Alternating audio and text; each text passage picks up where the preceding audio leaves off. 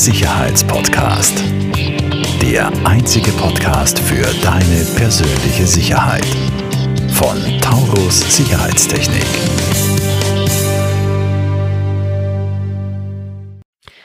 Herzlich willkommen bei einer weiteren Folge beim dem Sicherheitspodcast.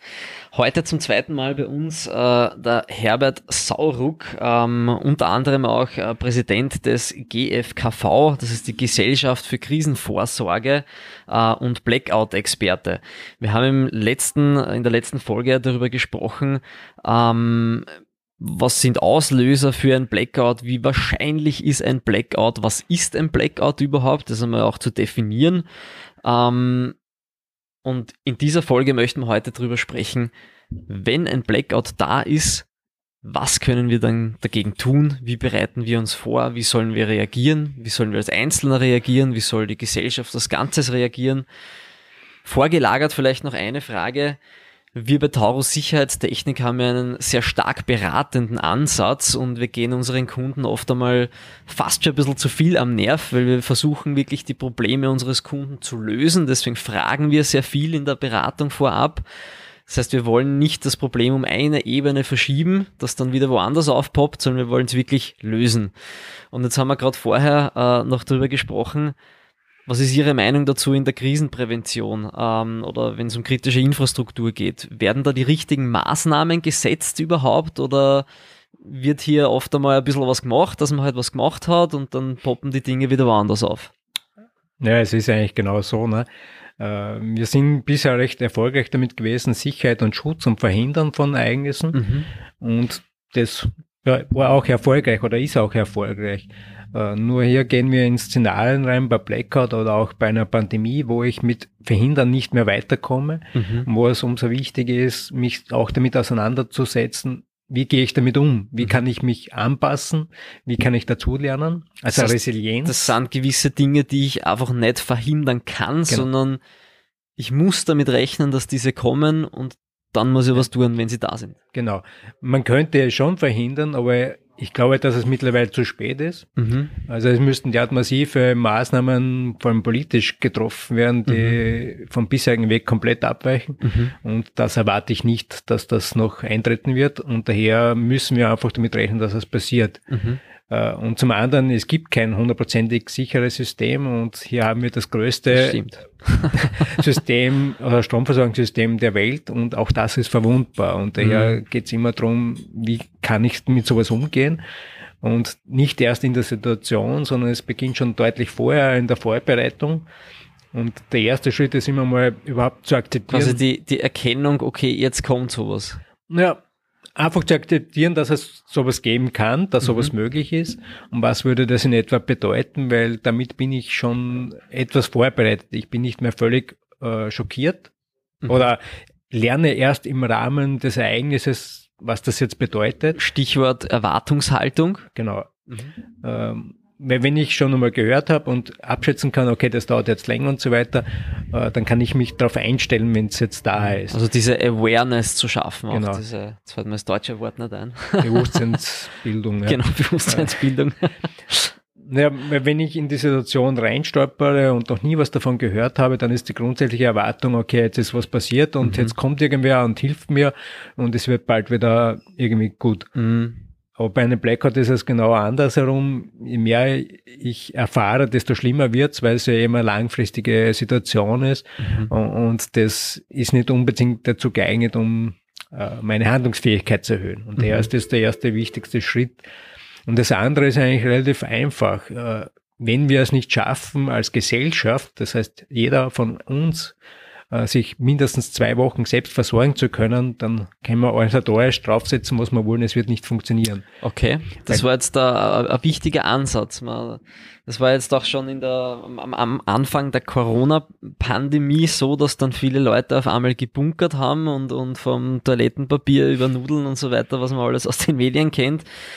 Wie, wie sollte ich mich als, als Einzelperson oder Familie oder Haushalt auf sowas vorbereiten? Wenn Sie jetzt sagen, mindestens zwei Wochen, gut, das ist ein Minimum, was wäre äh, vernünftiges Maß oder vielleicht sogar das Beste, sollte, weiß ich nicht, ein Jahr oder so durchkommen. Nein. Es gibt ja da, ich denke da jetzt dann äh, an, an TV-Serien von Netflix, Amazon und Co., wo es so Selbstversorger gibt, die sie komplett einbunkern irgendwo und, und dann zehn Jahre überleben können. Ist sowas sinnvoll oder ist es komplett übertrieben? Was kann ich als Einzelner tun?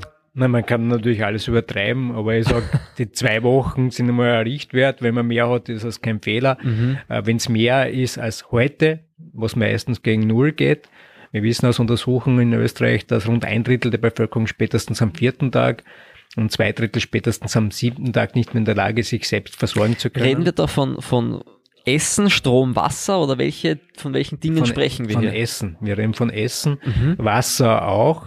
Äh, auch Wasser hat kaum jemand zu Hause oder mhm. zu wenige Menschen.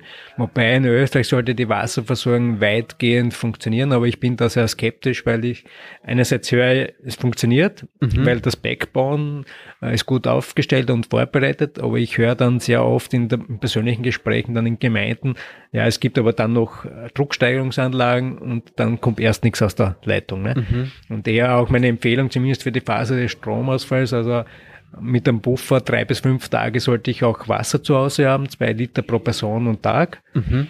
Äh, das kriegt man fast überall unter, auch in kleinen Wohnungen bringe ich zumindest. Ich wollte sagen, das ist ja dann schon ein bisschen ein Platzproblem, schon langsam. Ja, es kann dann durchaus Platzproblem werden, aber wenn ich keinen Platz wirklich keinen habe, ein paar Flaschen bringe ich noch immer unter, mm. auch unter dem Bett oder in einem Kleiderschrank oder irgendwo. Mm. Oder ich kann dann noch Wasserfilter als Rückfallebene bereitlegen mhm. oder irgendwelche Behälter, damit ich von woanders Wasser mhm. holen kann, sollte es wirklich ein Problem geben. Und dann die Lebensmittel für zwei Wochen. Mhm. Nudeln, Reis, Konserven, das sind Dinge, die halten sehr lange. Mhm. Und auch wenn das Mindesthaltbarkeitsdatum überschritten ist, ist es kein Problem, das noch jahrelang später zu konsumieren, weil das nicht das kaputt wird. Das ist auch, was viele vergessen. Genau. Äh, und dann kommt oft die Frage, ja, ich kann ja nicht kochen während dem Stromausfall. Das stimmt schon, aber es geht... Learning by doing, ne? Man lernt es dann. Ja. Also ohne Strom, ja. ja.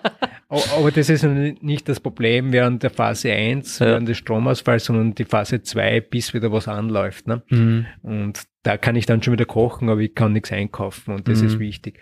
Ja, und es geht dann weiter auch Medikamente, wenn ich wichtige Medikamente, Insulin als Top-Thema mhm. oder sonstige kritische benötige, dass ich auch hier immer zwei Wochen Vorrat habe. Vorrat habe. Gerade bei lebenswichtigen genau, Medikamenten, genau. ohne die ich mitunter ja. äh, nicht so lange auskomme. Ja. Genau. Ja, und dann, was man halt zusätzlich vielleicht noch braucht, oder Taschenlampen auf jeden Fall, äh, Kerzen und sonstige Hilfsmittel. Radio ist auch ganz wichtig, weil die einzige Informationsquelle wird das Radio sein. Mhm. Das, was so viele vergessen, Autoradio ist auch ein Radio. Mhm das noch lange halten wird, äh, beziehungsweise auch die Smartphones haben noch in der Regel einen FM-Teil drauf. Mhm. Man muss dort aber nur den Kopfhörerkabel gebunden anstecken, weil das die Antenne ist. Das vorher das, mal testen. Das geht ja bei vielen Smartphones auch nicht mehr, ne? Ja, bei der neuen Generation wird das auch schon eingespart, äh, aber das war bisher noch keine Möglichkeit. Okay, sehr, sehr spannend. Ähm, Herr Saurug, wer sind so die typischen, ähm, äh, ich sage jetzt mal, Kunden von Ihnen, die Sie beraten? Ja. Also ich adressiere grundsätzlich äh, ja, Multiplikatoren mhm. Äh, und da ist es egal, in welchem Stakeholder-Bereich. Mein Schwergewicht ist derzeit sind die Gemeinden, mhm. weil die Gemeinde ist die einzige Ebene im staatlichen Krisenmanagement, die dann noch funktioniert, weil dort kann ich noch Rest kommunizieren durch einfach die Distanzen. Äh, weil ohne Kommunikation kann ich kaum etwas organisieren und es gibt auch die Ressourcen nicht. Diese Krisen, äh, das Krisenmanagement und dergleichen ist ja grundsätzlich auf Länderebene, haben Sie, genau. glaube ich, gesagt, organisiert. Ja. Also in Österreich ist Krisenmanagement Ländersache und nur bei Pandemie und beim Strahlenfall ist das Bundessache, okay. so wie wir es jetzt aktuell erlebt mhm. haben, aber sonst sind die Länder verantwortlich in mhm. letzter Instanz. Mhm. Vorher ist die Gemeinde, die Bezirkshauptmannschaft und dann das Land. Okay. Äh, aber wenn bei so einem großen Ereignis kann ich das nur auf Gemeindeebene wirklich noch beherrschen. Ne? Mhm. Ja, und sonst ist auch der Gesundheitsbereich, Krankenhäuser sind ein wichtiger Adressat von mir, weil dort auch sehr viel Schaden droht und meine Erfahrung ist, dass wir ja überhaupt nicht darauf vorbereitet sind. Mhm. Spitäler haben zwar Notstromversorgung, aber das ist nur ein Teilproblem weil es geht um Versorgung, um Entsorgung und vor allem um das Personal. Und mhm. das Personal ist in der Regel nicht oder gleich schlecht wie der Rest der Gesellschaft vorbereitet. Mhm. Äh, und wenn ich zu Hause ein Problem habe, komme ich nicht in der Arbeit, egal welche Organisation. Und das ist eigentlich der Knackpunkt schlechthin. Mhm. Wenn wir es immer als Einzelne und als Mitarbeiter nicht schaffen, uns besser aufzustellen, dann wird es sehr schwierig, irgendwie Organisation wieder auf die Beine zu stellen. Sehr spannend. Spannendes Thema. Ich glaube, wir könnten äh, noch Stunden über diese Themen reden, wahrscheinlich Sie vor allem voran. ähm, wir sind jetzt schon wieder am Ende dieser Folge angelangt. Ähm, Herr Sauer, wir werden Ihre äh, Daten und vor allem die, die Infos der Gesellschaft äh, für Krisenvorsorge, der Sie als Präsident Vorstehen, dann noch in den äh, Show Notes äh, einblenden.